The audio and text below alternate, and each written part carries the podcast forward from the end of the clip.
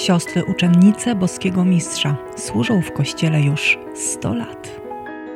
Z okazji roku jubileuszowego chcemy dzielić się z Wami bogactwem naszego charyzmatu, a jest nim m.in. apostolstwo posługi kapłańskiej. Jak towarzyszyć kapłanom modlitwą? Jak z nimi współpracować? Jak pełnić macierzyństwo i ojcostwo duchowe? Na te pytania odpowiadają siostry oraz ich przyjaciele i współpracownicy, a przede wszystkim błogosławiony Jakub Alberione. Refidim.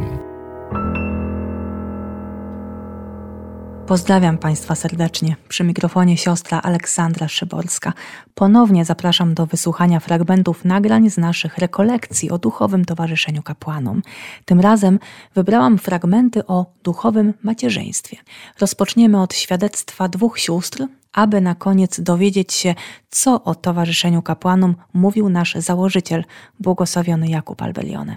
Najpierw jednak posłuchajmy siostry Rafaeli. Po ślubach zaraz poszłam do e, naszych braci paulistów. Byłam tam u nich trzy lata. Pracowałam tam w pralni, a jednocześnie to, co było takie najważniejsze i jest do tej pory, to właśnie jest ta modlitwa adoracji za nich. Więc u nich w domu też te siostry, które były, zawsze w turnusach odprawiałyśmy adorację, właśnie w ich intencji.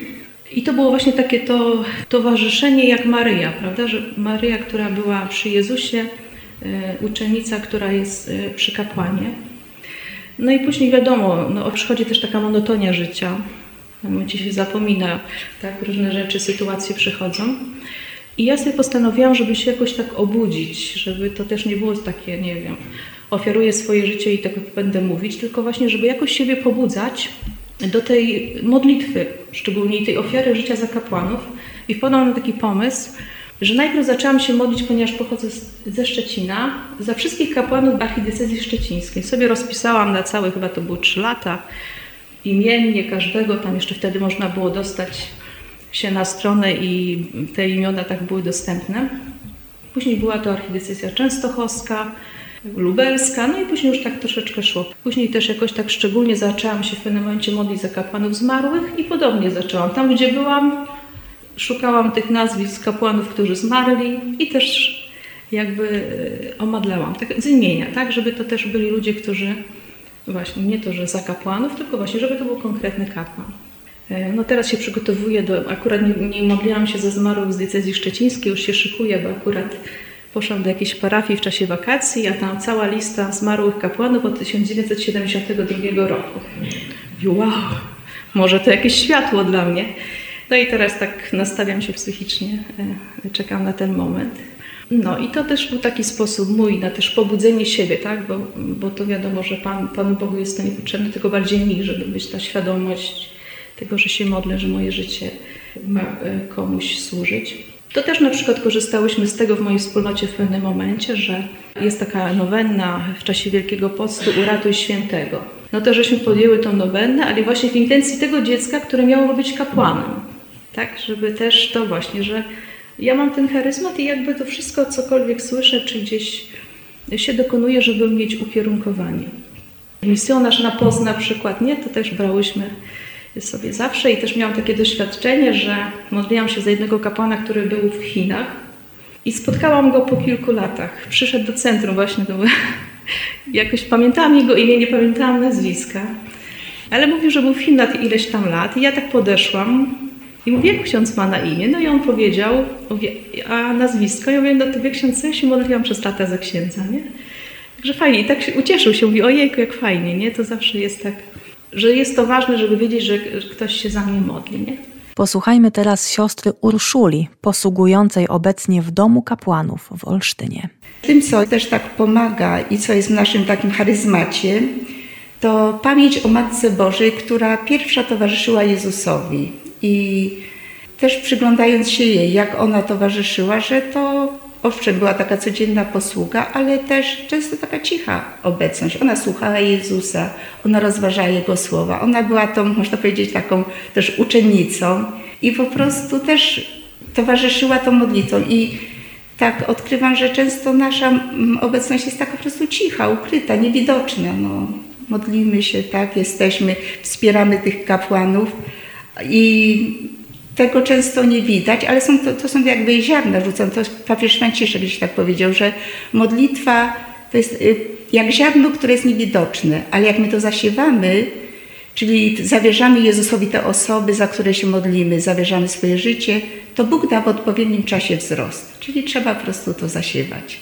No wymaga to też wytrwałości, bo przychodzą chwile takiego zmęczenia, znużenia codziennością, czy to ma sens, czy, czy to rzeczywiście przynosi skutek.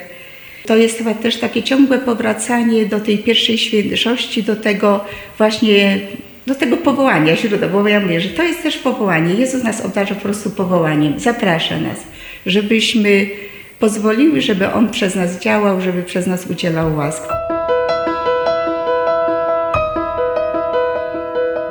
Na koniec przytoczę kolejny fragment konferencji, którą wygłosiłam w czasie wspomnianych rekolekcji o modlitwie za kapłanów w Gietrzwałdzie.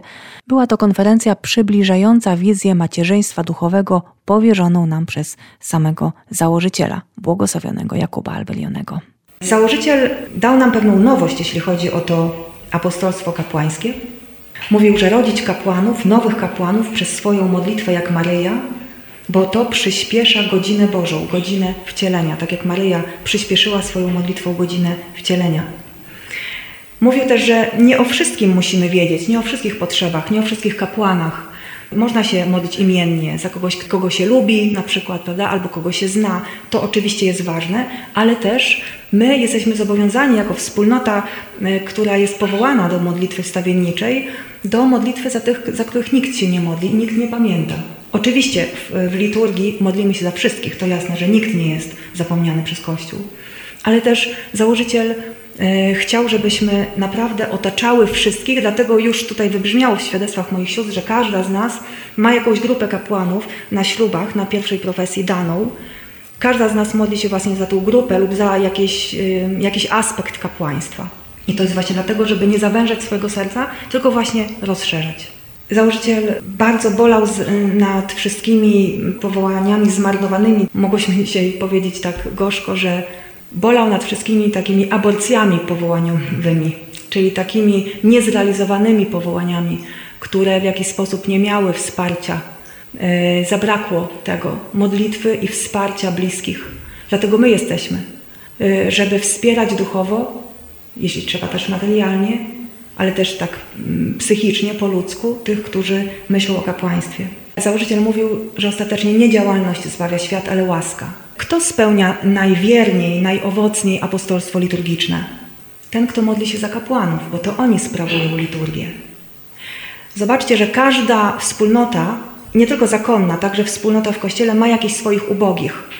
To, co chyba siostra Urszula powiedziała, że z modlitwy wynika natychmiast służba komuś służymy i są y, zakony, które służą w edukacji, prawda, dzieciom, młodzieży, są ci, którzy w szpitalach, y, w domach opieki, w, hospicjach, na ulicy, prawda, i tak dalej. My mamy kapłanów. Ja się zastanawiałam na początku, jak poznałam nasze zgromadzenie, po co? Przecież oni są tak blisko centrum, tak blisko serca. Naprawdę potrzebują aż tak modlitwy? I Pan Bóg w ciągu roku, kiedy się przygotowywałam do wyboru drogi życiowej pokazał mi dlaczego. Pokazał mi kilka takich kapłanów, takich wydarzeń, że nie miałam wątpliwości, że właśnie do tego mnie powołuje. Innych do czegoś innego, ale zobaczcie, że każdy założyciel też e, dał jakichś ubogich swoim dzieciom duchowym po to, żeby im służyły, chociażby święty Dominik. On leżał krzyżem i płakał, Boże, co się stanie z grzesznikami? I podobno z tego płaczu narodzili się Dominikanie. Tak oni sami o sobie mówią. I tak każdy założyciel mówi tak do swoich dzieci, czy Bogu o swoich dzieciach, czy o potrzebach swojego czasu i Pan Bóg daje mu światło, w jaki sposób zachęcać młodych ludzi, żeby poszli za nim. I tak założyciel zachęca młodych ludzi y, do tej pory. Ponieważ jesteśmy w domu z Maryi, w, w tym domu Maryi trzeba powiedzieć, że założyciel y, bardzo stawiał na wiarę, ponieważ Maryja towarzyszyła Jezusowi i zobaczcie, że ona towarzyszyła w ciągu całego życia. Ona jako jedyna nie zgorszyła się krzyżem. Apostołowie uciekli. A ona, zobaczcie, ona by go zaniosła na rękach na ten krzyż, jeżeli on by zwątpił, bo wiedziała, bo miała już doświadczenie Ducha Świętego, miała doświadczenie swojej paschy. Wiedziała, co to oznacza śmierć krzyżowa jej syna, co oznacza pascha, że ona przyniesie zbawienie wszystkim ludziom i ona naprawdę w tym sensie można powiedzieć, że jest współodkupicielką, tą, która podprowadza swojego e, syna pod tę tajemnicę, towarzyszy mu, mówi dasz radę. Ona zawsze od początku na pewno w Nazarecie słuchała jego wątpliwości, jego zmagań, jego opowieści. Tylko ona mogła zajrzeć w jego serce. Założyciel mówi, to Maryja zgromadziła apostołów w wieczerniku potem, modliła się za nich, pomogła im przyjąć Ducha Świętego, umacniała ich, podtrzymywała w pierwszych trudnościach, wspierała ich w prześladowaniach. Ona na pewno miała odwagę ich upominać, jej słuchali. To wymaga od nas wielkiej dojrzałości.